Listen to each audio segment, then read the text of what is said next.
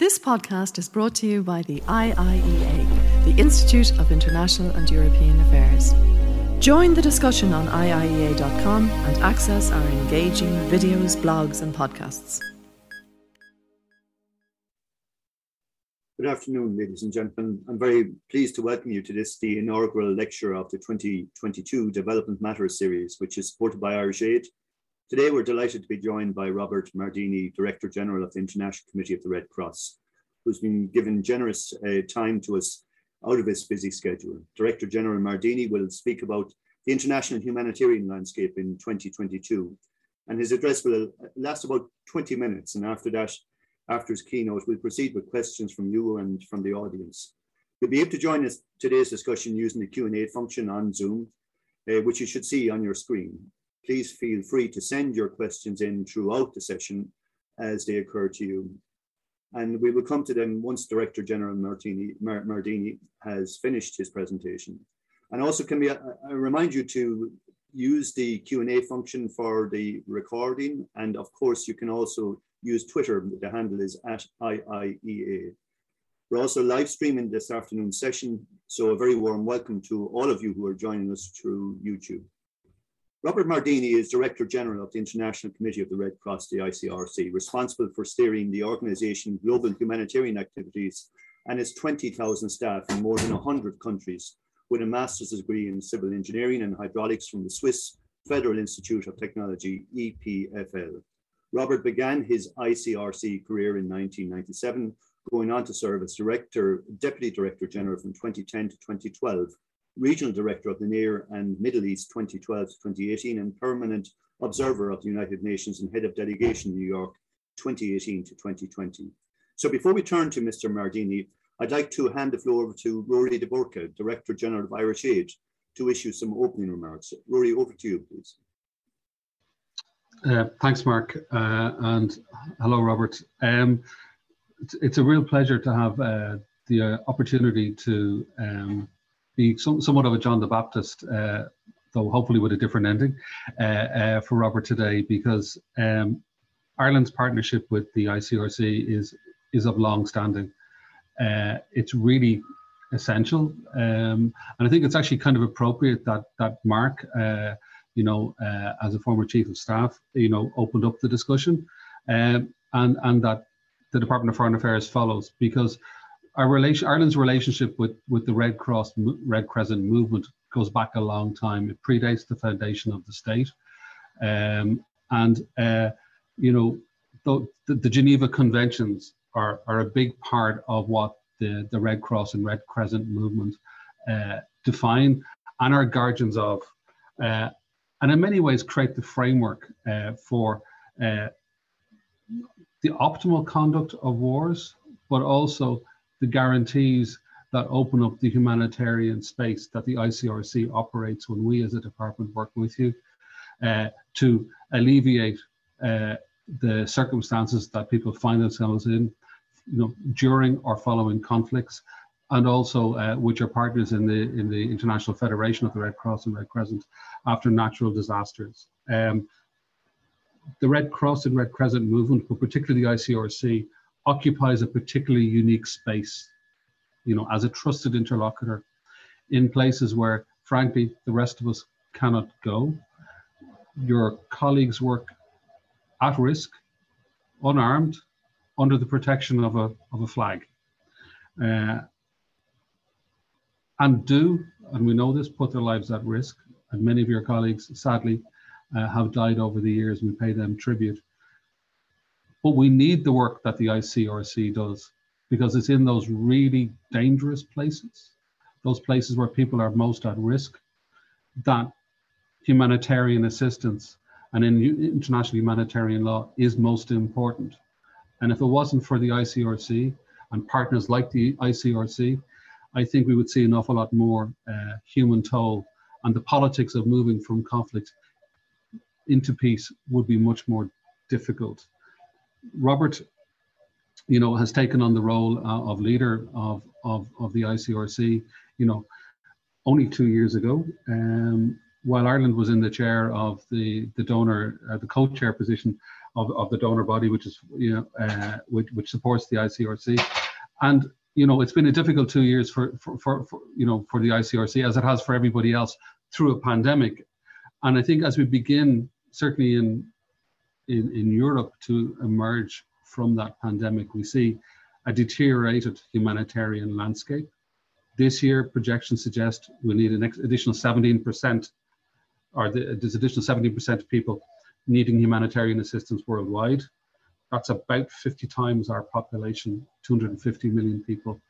Um, and COVID has released all sorts of political and security and other shocks across societies which were ill prepared to take on the strain. And I, I fear that those strains are going to complicate your work uh, over the decade ahead.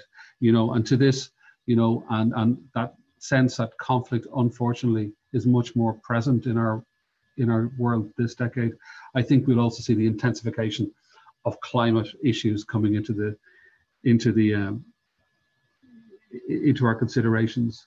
You know, all of this means that I think um, as we move forward, the ICRC will continue to be a really important partner for us. Um, you know, we work with you in many places at the moment, occupied Palestinian territory, Ethiopia, the Sahel, Syria.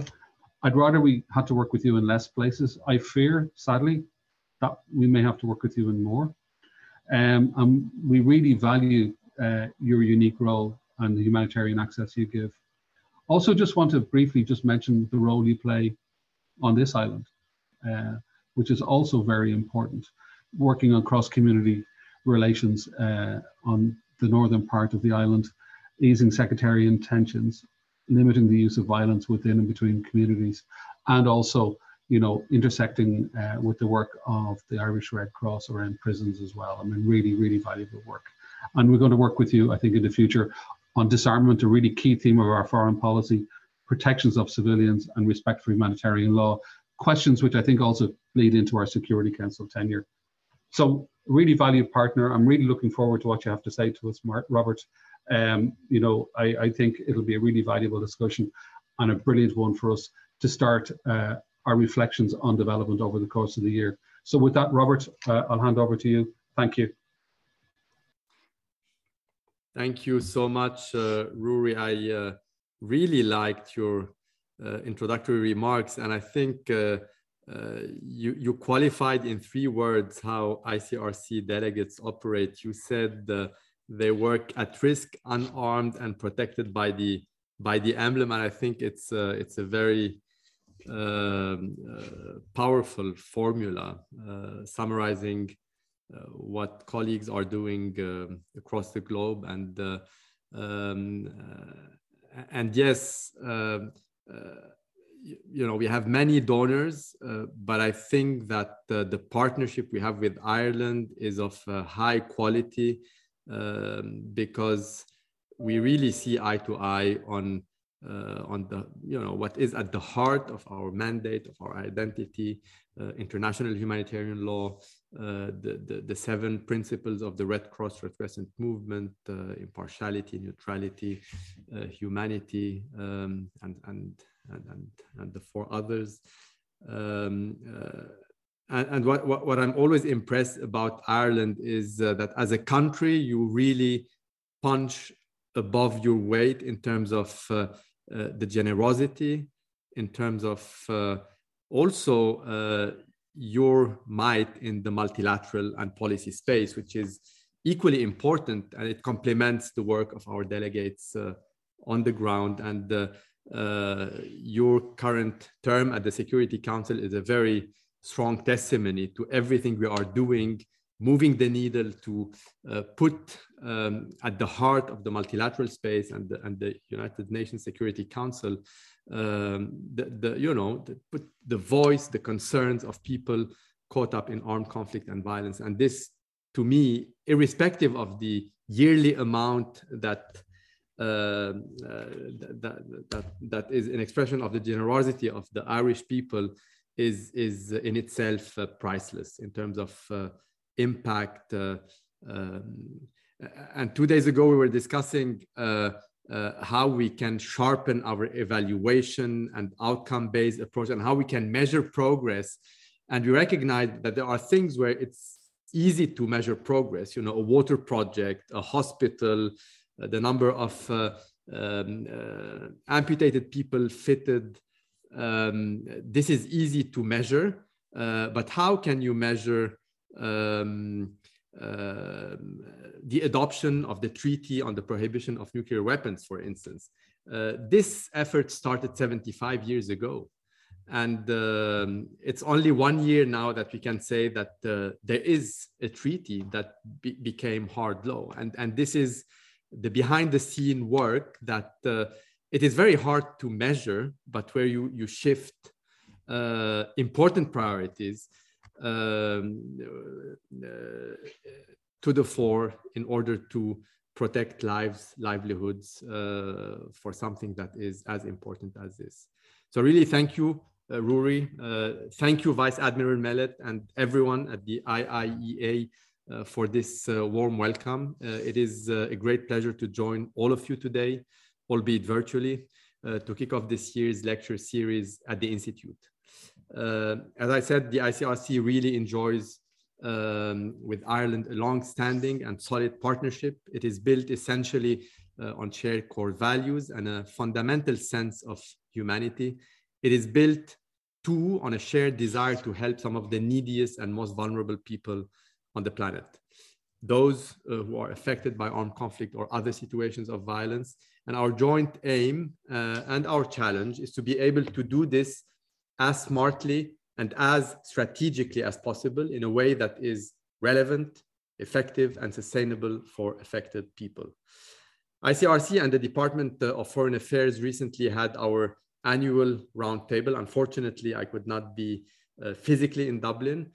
Uh, and while I was uh, only able to join virtually, I was uh, really happy to see familiar faces like our old friend uh, Rory uh, and to meet uh, new ones. Uh, we had valuable exchange on various organizational priorities, funding issues, of course, and our work plan for 2022.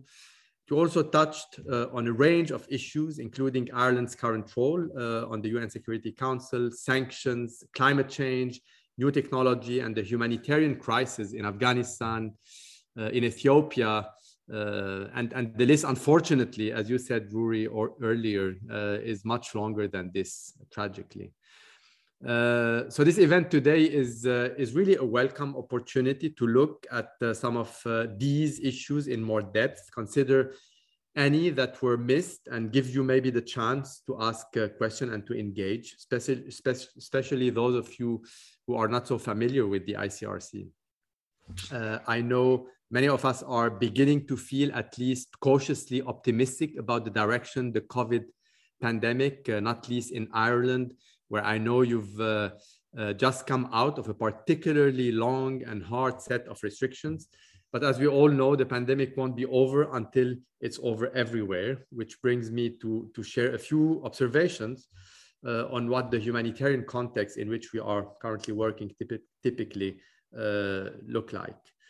Uh, so, so, while the pandemic continues to affect all of us, uh, the ones most affected, as always, are those who are already vulnerable or marginalized. This includes, of course, those living in the midst of armed conflict or, or violence, uh, for whom the pandemic is just one of multi-layered threats and sources of, of hardship. Um, the humanitarian environment in many of today's armed conflict is characterized by complexity and unpredictability. I saw this all too clearly when I visited Mali uh, last year, at the end of last year. Uh, like in many of the contexts where the ICRC works, people affected by conflict are particularly vulnerable to a whole host of other pressures, including accelerating climate change and outbreaks of diseases. Uh, I met people displaced multiple times because of conflict, but also because of increasingly erratic weather patterns and growing competition over scarce resources. Uh, we see similar dynamics playing out across the Sahel and far beyond in places like uh, Afghanistan, Ethiopia, Iraq, Somalia, and Yemen, to mention but a few. Uh, most of them have been suffering conflict-induced humanitarian crisis for many decades. Uh, in Afghanistan, more than four decades of armed conflict have destroyed the economy, infrastructure and basic services. and left people exhausted and traumatized. Uh, the country, uh, the, the, country's humanitarian crisis was alarming even before more recent events have brought, brought it into the verge of total collapse uh, and also uh, under the spotlight of um, of the media. So uh, long-term conflict obviously makes people and their environment uh, less able to absorb new shocks like the COVID pandemic. Just a parenthesis, I was uh, speaking uh, yesterday with our head of delegation in, in Ukraine and she had to cancel a field trip to uh, in the Donbass because COVID is now affecting a, a, large portion of our staff. Uh, the same uh, in Azerbaijan, uh, the same in, in, in many other places uh, like Afghanistan, where I'm planning to visit the end of February, and the visit might be postponed because of uh, now COVID and Omicron hitting hard. Um, um, so, so, I was just saying that, yeah, places like Afghanistan, Gaza, Mali, South Sudan, uh, all those places, COVID 19 was not uh, on the top uh, of anyone's list of concern. And that was interesting. It, it's so high on our agenda, but when you ask people in the Gaza Strip, for instance, uh, in June, uh, what their priorities are, COVID is, is not uh, among the top five. so is the case in Afghanistan. And it doesn't mean that COVID is not pre present there. Uh, simply because a host of other problems were considered much more urgent by those affected. Yet uh, the fact that the pandemic is still raging after two years highlights that uh, what many of us have been saying for a long time, uh, which is the, the, the, the, brutal reality and truth. Without global vaccine equity, including in countries in conflict, the whole world is at risk. I mean, let's not forget that in countries like uh, Somalia, Syria, Yemen, uh, the rate of vaccination um, is revolving around the 5 to 10% maximum. So you can imagine uh, the long way ahead to reach that uh, objective. Uh, then there is uh, the very nature of modern warfare, uh, which is generally more protracted, more fragmented, and more urbanized than any other time in recent history even the most uh, fundamental rules of international humanitarian law are frequently violated by warring sides. Uh, sometimes it is hard even to identify the parties, uh, never mind engage with them on their obligations to protect civilians. Um, then you have the shifting and splintering alliances of armed groups uh, fighting on many fronts for many different reasons uh, in the norm uh, is becoming the norm in, in, in so many contexts. And you add, of course, uh, uh, criminality to political grievances uh, and sometimes uh, uh, more radicalized way of thinking. and just as diverse are the methods and means of warfare used. Um, and I'm sure that these resonates with you, Vice Admiral. These are characterized in some cases by what may be described as reckless disregard for the protection of civilians, uh, waging battle in the midst of a densely populated urban area, sometimes with highly explosive weapon, is just one sadly widespread example that is killing and maiming uh, uh, thousands across the globe. Uh, the suffering uh, this causes mainly for civilians is simply immense. Uh, the devastation we have witnessed over the years in cities such as Aleppo, Gaza, Mosul, for example, will have consequences lasting for generations. Uh, beyond catastrophic loss of life, livelihoods, infrastructure, and, and services, which are, of course, the, the, the most visible part of this uh, impact, uh, there is also uh, the invisible scars of war, which are uh, mental health uh, and the, all the traumas that, um, that, that are deep seated in, in, in, communities and with, with, the people with whom we discuss. Uh, in fact, the ICRC published uh, a new report just last week um, comprising over a decade of research across more than 15 contexts. The report underscores how devastating these weapons are when used in populated areas and why it is so urgent and critical for states and all parties to conflict to avoid using them. Ireland is taking a leading role on this issue on the multilateral stage, steering the work to reach a political declaration to address the humanitarian harm arising uh, from the use of explosive weapons in populated areas. Uh, put, put these trends together with rapid urbanization, mass migration, and climate change, and the prognosis is even worse. Another pressing concern is the growing risks posed by autonomous weapon systems, including so-called killer robots uh, that are unpredictable or designed to target humans. Uh, clear and legally binding boundaries are urgently needed in our view to prohibit these kinds of weapons systems. And while humanitarian needs are increasingly globally, uh, so too are the constraints on humanitarian organizations to respond effectively.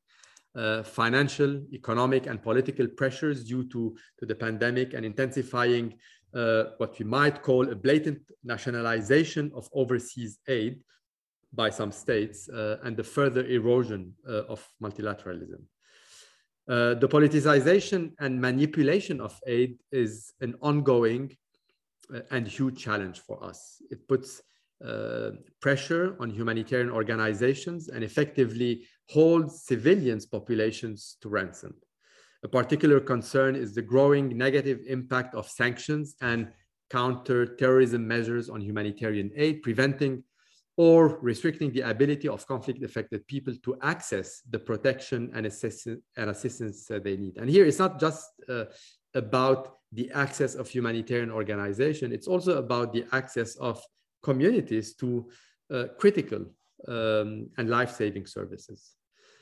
Um, we, we see a clear trend uh, of states and donors uh, transferring the risks associated with operating in fragile uh, and as you said, Rory, at risk uh, context um, environment to humanitarian and local actors.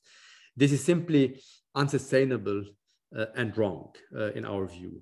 All this is happening against a very worrying backdrop of misinformation, disinformation, hate speech, and propaganda online, uh, which is an extension to the battlefield in the uh, in the cyberspace uh, and in the uh, internet. Technology and data can be of tremendous support for conflict affected population and humanitarian organizations working with them, but they can also be a significant source of risk and harm. We see a definite risk, uh, rise sorry, in, in the use of digital technologies to spread harmful information or to effectively weaponize information in places affected by war and violence cyber attacks, including the use of ransomware, will only increase. Uh, we know that. Uh, we experienced the painful, uh, brutal reality of this just a couple of weeks ago when a massive and highly sophisticated um, data breach targeted or cyber attack targeted uh, the data and personal information of some 515,000 people receiving services from the Red Cross and Red Crescent movement. This appalling breach happened even though we've worked hard in recent years with the trusted partner to maintain, beef up, reinforce um, our cybersecurity and uh, our uh, data protection um, policies and systems. This is a real game changer and a major uh, concern. Um, and as an organization, I can tell you it was a punch in the face. Uh, uh, we were shaken to the core because uh, it's really at the heart of uh, um, the trust that we build with people we serve to, to be a trusted repository of their data. So when this type of crisis happen, of course, it is a huge blow to, to our role and our mandate. Uh, the implication for the ICRC of these various trends uh, that I mentioned uh, in terms of uh, being able to deliver a relevant, effective, and sustainable humanitarian response are widely ranging and complex. I know uh, we'll talk in more detail shortly about some of the specifics, uh, uh, but very briefly though, a few of our key priorities going forward. So in terms of uh, COVID-19 response, Uh, I think uh, ensuring equitable access to vaccines is our top priority. It's a global priority. Uh, but for us, ICRC, this is uh, uh, our focus will be the most vulnerable or difficult to access communities, very often in places controlled by uh, armed groups um, where the, the services of a state do not reach. Uh, and we need here to help people and communities find ways to cope with long-term impact of the pandemic, which has deepened ongoing humanitarian needs, uh, livelihood support, access to education and mental health and psychosocial support are just a few examples. Uh, in terms of uh, uh, addressing the toxic effects of converging climate change and conflict, which is um, a reality that we are facing more and more, uh, we urgently need to find ways to keep people and communities adapt. Uh, as we highlighted at COP26, this means closing the funding gap between conflict affected, um, mainly low income countries and middle income countries. Uh, um, and, and it means committing more funding to adaptation efforts, which still lags far behind funding for actions to mitigate the impact of climate change. We need to mobilize uh, those who are best placed to ensure that climate action and finance reach communities affected by conflict, including uh, national and local authorities, international financial institutions, and the private sector. Another key priority is for us to leverage data and invest in digital transformation, including new services for affected population. And at the same time, we need to work even harder with our partners to keep ahead of the game in terms uh, uh, to preventing and mitigating the growing threat of cyber attacks. Uh, all of our priorities highlight the importance of strategic partnerships, which um, uh, are critical for us uh, within and beyond the humanitarian sector. This, of course, includes leveraging the voice and footprint of our global network, the Red Cross and Red Crescent Movement, 192 national societies, 14 million volunteers. But of course, we need uh, to go much uh, further in terms of partnership. We need to strengthen our relation with also emerging powers to secure additional political support and funding and to expand our outreach uh, uh, of our humanitarian um, diplomacy. We need to better tap into the private sector, including large tech companies to co-create uh, solutions at scale for affected people and raise capital in innovative ways. And we need to strengthen our partnerships uh, with development actors to better achieve sustainable humanitarian impact at the intersection of uh, the humanitarian and development world, uh, because precisely conflict are becoming more and more protracted. On average, if you take the top 15 ICRC operations, those are contexts where uh, we've been present uh, on average for 35 or 36 years. Uh, various initiatives are currently being explored, including with the World Bank. Uh, these are part of our overall effort to enlarge our funding base and diversify our income sources, uh, and also to leverage uh, solutions for people affected, for civilians and people affected by armed conflict. Even if it's not the ICRC implementing those solutions, we can bring together uh, partners who can uh, implement. Um, uh, case in point is a water project in Goma where uh, around the table you have the World Bank, you have other development agencies, you have the private sector, you have the Régie des Eaux uh, in, in Goma, and the, it's a project that will um, uh, offer new water supply sources for 300,000 people. It's not a project ICRC will do, but it's we can play a catalytic role here. Um, Ireland remains one of our key trusted partners. And I can never repeat this enough. Uh, your support and that of the Irish people goes well beyond funding alone. Uh, your staunch defense of international humanitarian law and humanitarian principles is invaluable. We have a shared appreciation of how critically important it is to strengthen the resilience of people and communities affected by long running conflict and complex crises. We are looking forward to strengthening our cooperation still further with Irish, uh, Irish Aid and the Irish Red Cross. As you mentioned earlier, Rory on humanitarian issues of shared concern um, around the world. During our meeting with the DFA, we made the following three key requests uh, to the Irish authorities as our uh, unique partner. Uh, firstly, use your remaining year as a member of the UN Security Council to continue to advocate for respect of international humanitarian law and humanitarian principles, putting the needs of conflict affected populations at the center of, of the debate. Uh, second, uh, use your influence among the donor community to explain the importance and the value of the good humanitarian donor principles that we have been discussing for many uh, years now. And third, uh, be a thought partner to the ICRC as we adapt to needs and the environment. Uh, Dublin is known for hosting the European headquarters of many tech companies and for having an innovative approach to partnership. Please help us in flagging our digital objectives and support uh, support us in developing relationships beyond the usual suspects. Your wealth of ideas, expertise, and resources be it in the domain of communication technologies, healthcare, and a wide range of others, uh, can help us to co-create humanitarian solutions. Together, we can better rise to the challenge of alleviating the suffering of the country, uh, of the countries and the countless people affected by armed conflict uh, or violence. So many thanks again uh, to the IIEA uh, for the very warm welcome and for hosting this event. And without further ado, I'd be happy to answer uh, to any questions you might have. Over to you, Vice Admiral. Uh, excellent uh, tour de force, and thanks very much for your very broad um, analysis. I suppose I have a number of questions coming in, but uh, one of the um, questions that is linked to your issue with regards to building coalitions um, does the ICRC welcome the rise in privately uh, funded humanitarian um, activities and actors?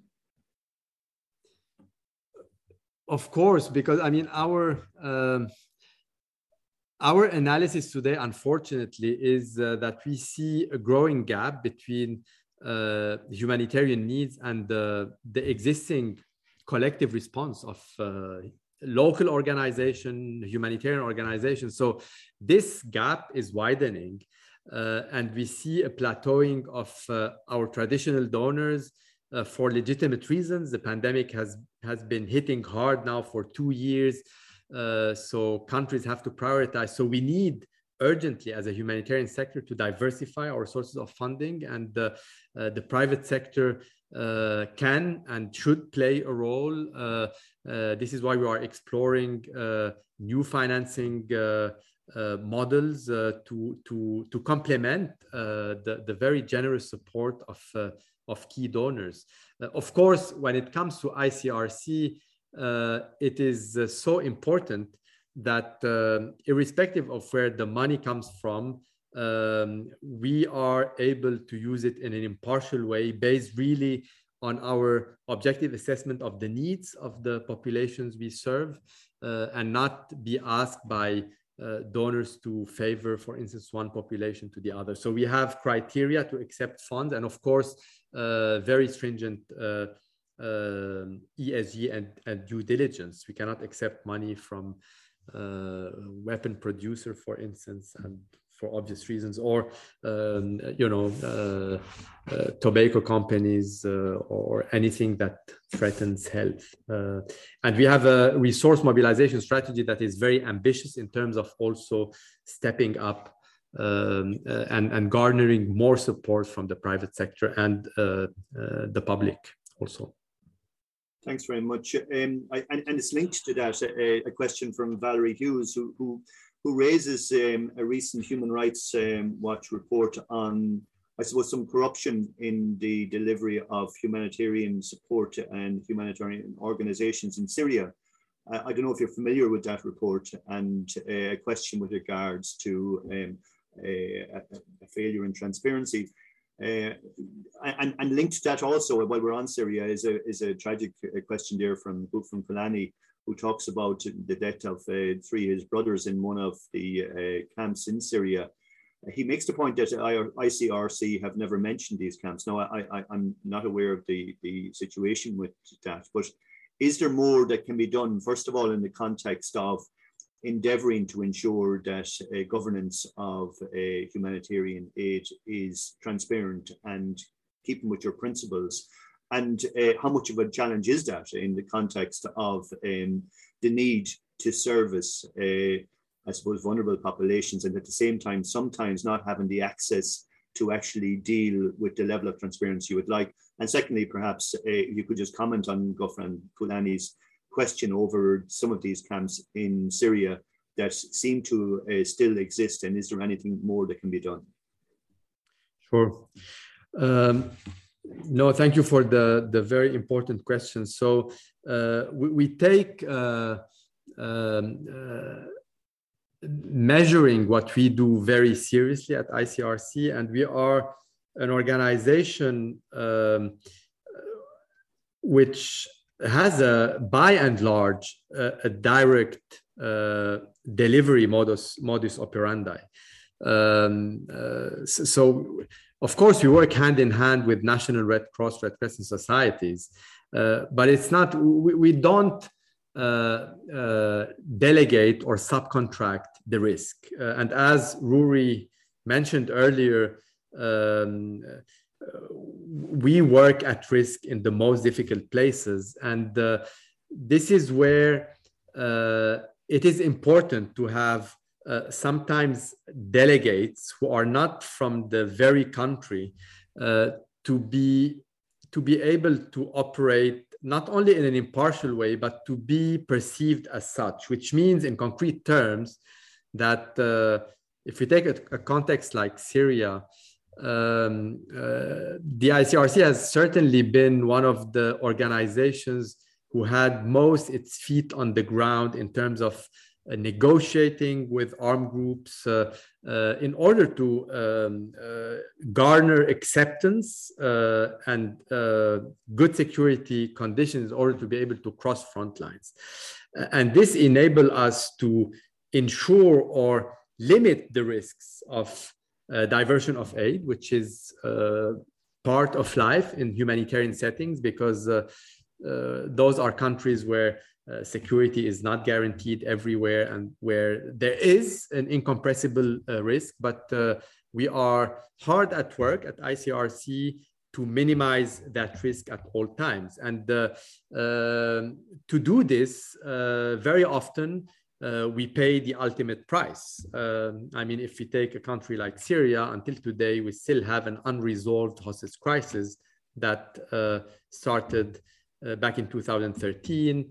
Uh, we manage uh, uh, hostage crisis in many other places. we have colleagues who are sometimes victims of severe security incidents, in, including uh, sometimes paying the, the ultimate price. And this is because we want to um, give assurance as much as possible that uh, you know the taxpayer money uh, that our donors uh, entrust us with is used in the best possible way. Uh, so of course, it's nobody can give a 100% guarantee, uh, but we are also very transparent when there is a case of uh, diversion or corruption that is reported to our uh, to the office of uh, ethic risk management and compliance that is in my office actually we uh, we inform our donors of the case and how we are managing it and the scope, the magnitude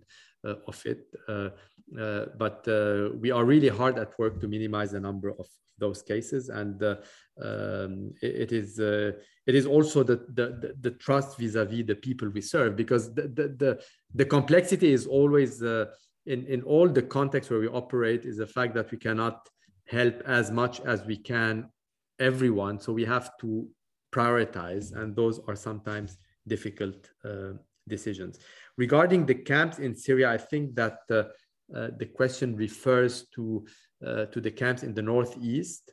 Um, uh, I, I, don't have the latest on those camps, but uh, the ICRC is one of the um, few organizations present in Al Hol camp. also running a health um, facility there with a presence, a permanent, almost a permanent presence. We have a presence in, in Hasake. We also uh, visit the camps in Al Roj and other places in the north northeast, and we we visit uh, detention facilities uh, and detainees.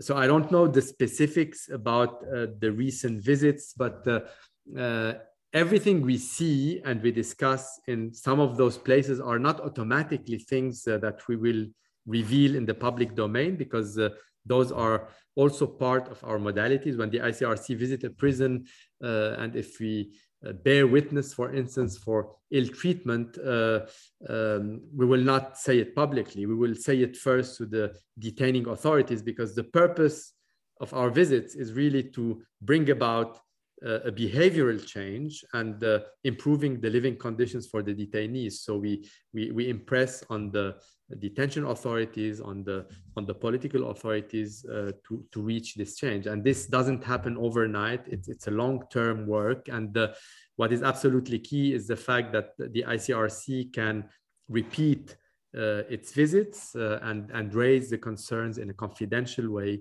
in order to uh, build trust and try to uh, generate positive change for the for the detainees. Uh, so, so it's not automatic that the ICRC will go public uh, uh, following some some missions. Of course, uh, we have no problem to be public about supporting a hospital or building a new water supply scheme but we will not say publicly what we see in prisons. and this is by design and by definition.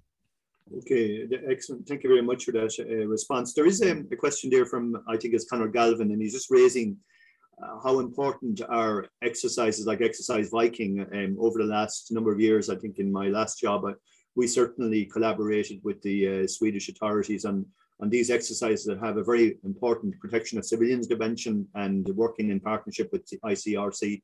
Um, are they of value and is there more that can be done in that kind of context whereby we're institutionalizing that requirement of protection of civilians into the mentality of forces that often have to go to challenging um, theaters. No, absolutely. This is part. Uh, this is an important part of our work. I mean, the ICRC is not just uh, um, a humanitarian organization delivering aid on the ground. It's a, it's an organization that was entrusted by states. I mean, states are the high contracting parties uh, to the Geneva Conventions, and they uh, entrusted the ICRC the, to, to, uh, to develop international humanitarian law and to promote international humanitarian law and uh, to ensure that it is uh, respected.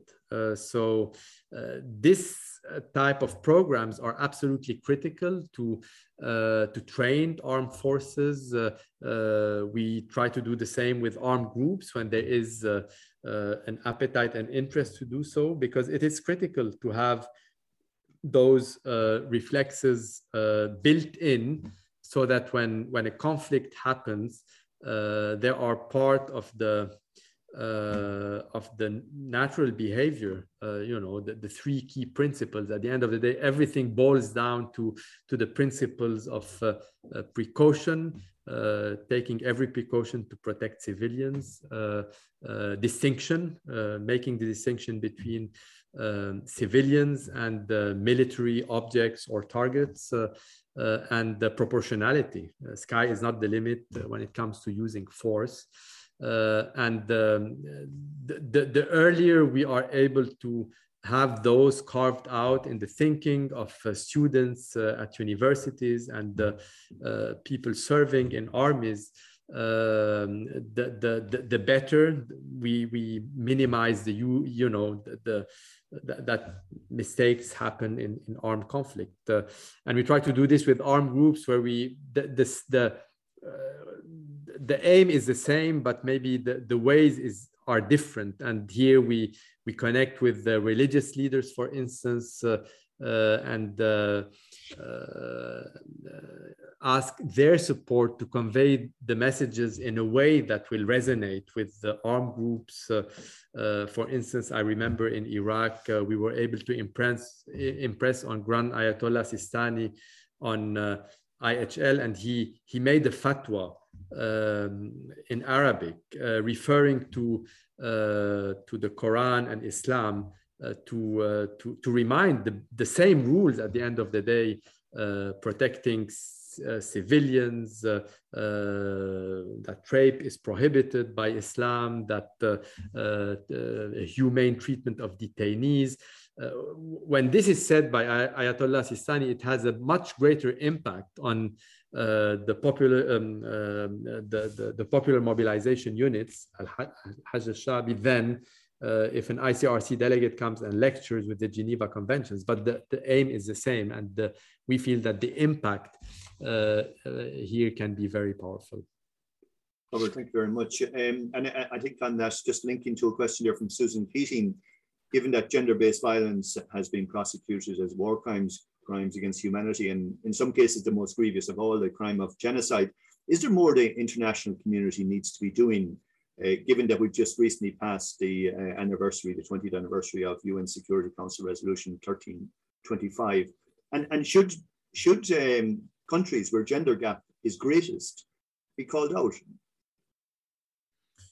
Well, um, our angle at ICRC will always be armed conflict and uh, gender-based violence, uh, sexual violence, unfortunately, is all too common in armed conflict. Uh, and uh, as an institution, the ICRC pivoted, uh, uh, and our approach today is un unless proven otherwise, sexual violence and gender-based violence is there. Uh, and this is the working assumption of our delegates. So, uh, in detention facilities, in camps, uh, um, in, in areas controlled by maybe armed groups who have propensity for violence, uh, we we factor this in as part of the reality uh, in our dialogue uh, on international humanitarian law, but also in our humanitarian response. Uh, uh and, and, we have uh, we have invested a lot recently in this. Um, if you take a context like Ethiopia today, for instance, um, our health response factors in sexual violence in a systematic way uh, we have the opportunity to support uh, um, people who have suffered uh, sexual violence. Uh, um, so, so, this, of course, uh, brings help, uh, psychosocial support, but it also feeds our dialogue with parties to the conflict, which is also important. So, so, I think the, the, the, message here to all states, I mean, in armed conflict, uh, sexual and gender-based violence is uh, is prohibited clearly. Uh, so of course, states parties to the conflicts have the obligation to respect, but, but states parties to the Geneva Conventions have also the responsibility to ensure respect under Article 1 Common to the four Geneva Conventions. So, uh, so every country has uh, a role to play and to move the needle um, towards a place where uh, the world will be uh, with less uh, of, of this outrageous violations. the ICRC cannot, I mean, cannot move the needle on countries that are not in armed conflict um, uh, with the gender gap. Uh, uh, of course, we can we can discuss it, but we, we don't have a, um, a clear role to be able to to to to discuss this. That was the other part of the question. Yeah, thanks very much, Robert. And um, just to, I, I, think in your few words you mentioned the the challenge in terms of climate change and climate breakdown and the penalties associated with that. Are the, the institutions, if you like, uh, fit for purpose in the context of the protection of human rights as we move forward because of these new types of transnational impacts that uh, impact on people?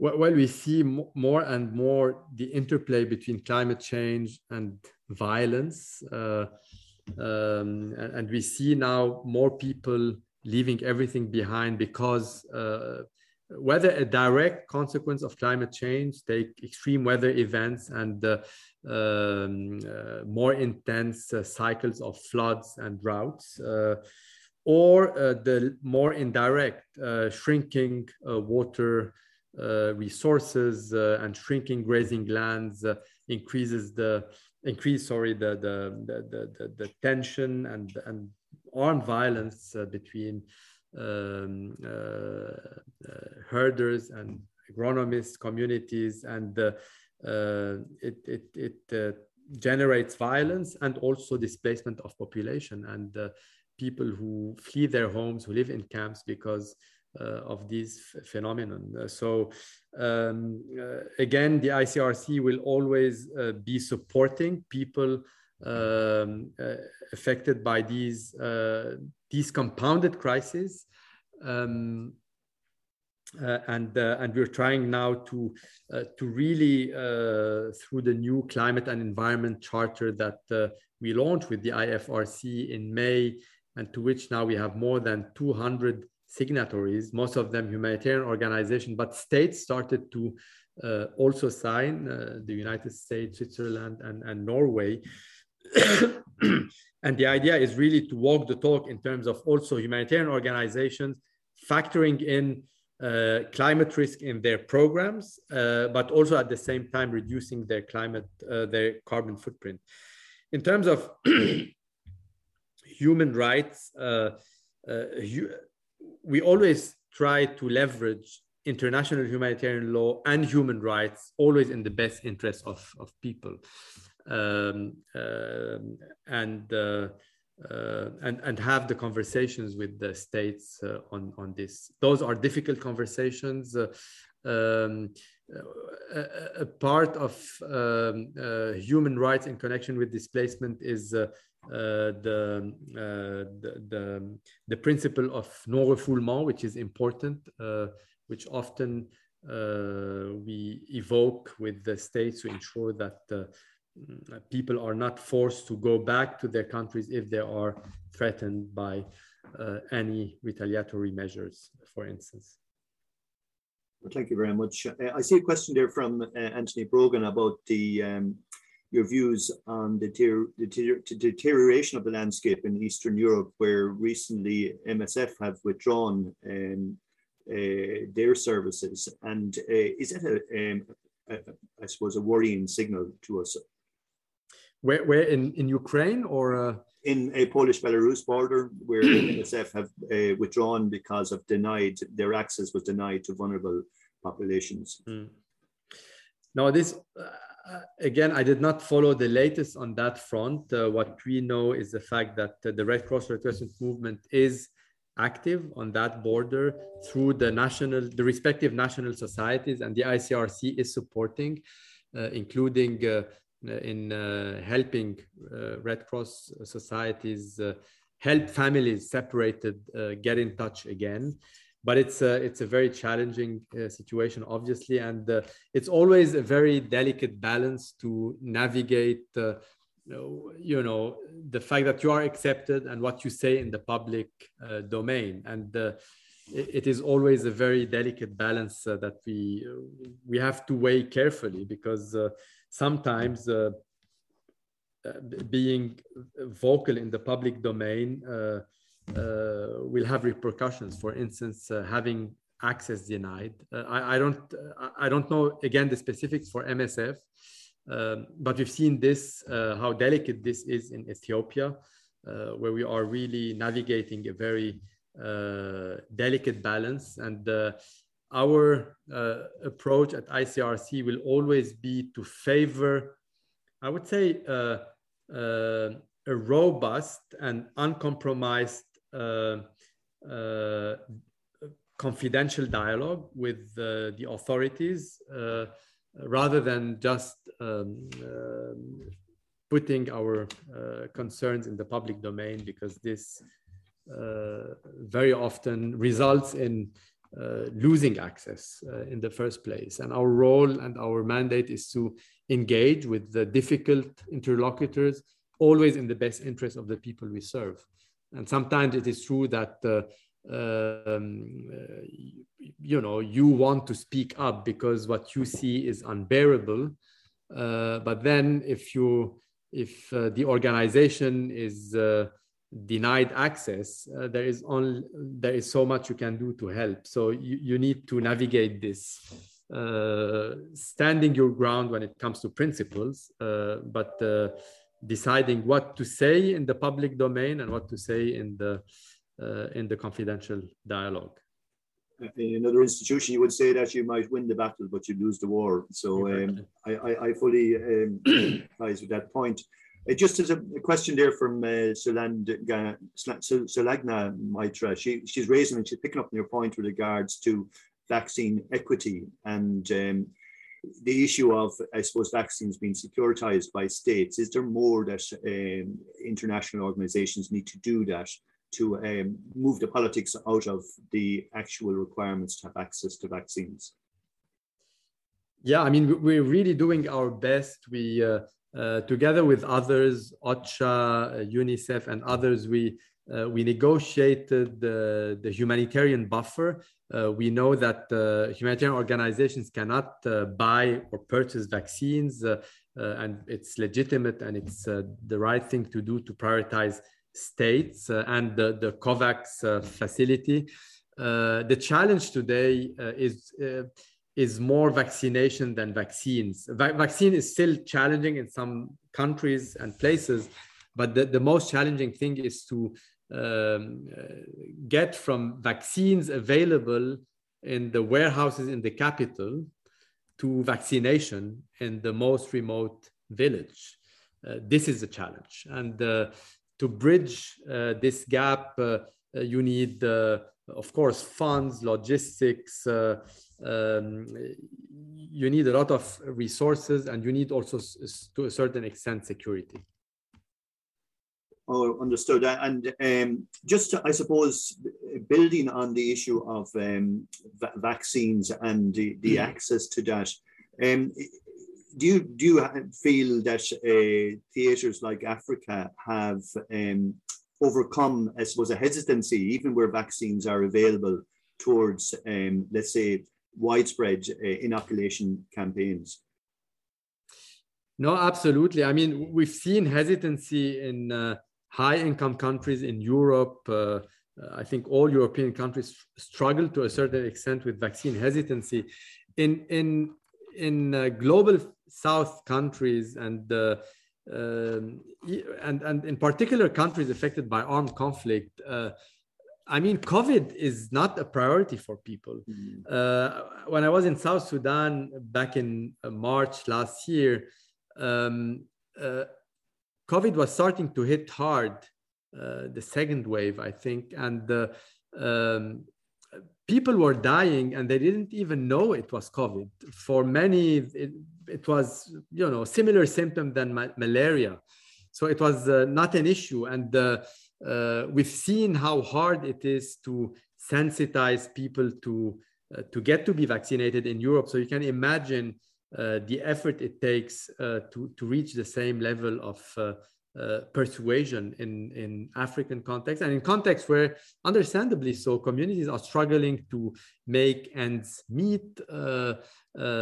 to get their children to school, to struggling with other diseases and also displacement because of uh, conflict and or uh, climate change. So it's uh, it's it's harder, and this doesn't say anything about the av availability and the capacities of state to do this.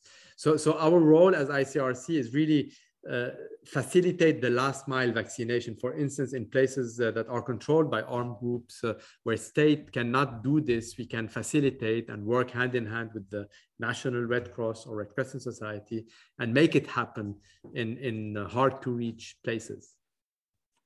Thank you very much. Um, I just want to remind everybody who's still on that uh, if you want to, please use the social platform, uh, Twitter or other at IIEA, just to reflect the uh, excellent discussion we've had. We've come more or less to the end of our time. Um, Robert, I have huge respect for you and your institution. You personally have given remarkable leadership. Uh, and certainly, I'm very proud of the relationship between Ireland and the ICRC. It goes back a, a long time. Uh, our values are common. Uh, we both are advocates for multilateralism. And at the end of the day, that's the real, I suppose, collaborative framework that will bring civil society and the institutions of civil society forward, where people are free, where the institutions of state function, and where the vulnerable are protected. I, would ask that you would convey on our appreciation in terms of this forum to your membership and all of those who actually go into harm's way, often without the protection that actually uh, gives them the certainty that they need in very, very challenging environments. So thank you very much for your time today. It's been a pleasure to talk to you and uh, I look forward to staying in touch. Thank you, Vice Admiral. It was an honor, privilege, and uh, thank you for having me and uh, thank you for this opportunity. And uh, Ireland is uh, very close to our heart at ICRC and thank you for the support Uh, to, to Rory and all colleagues uh, and you, Vice Admiral. Thanks. Thank you very much. This podcast is brought to you by the IIEA, the Institute of International and European Affairs. Join the discussion on IIEA.com and access our engaging videos, blogs, and podcasts.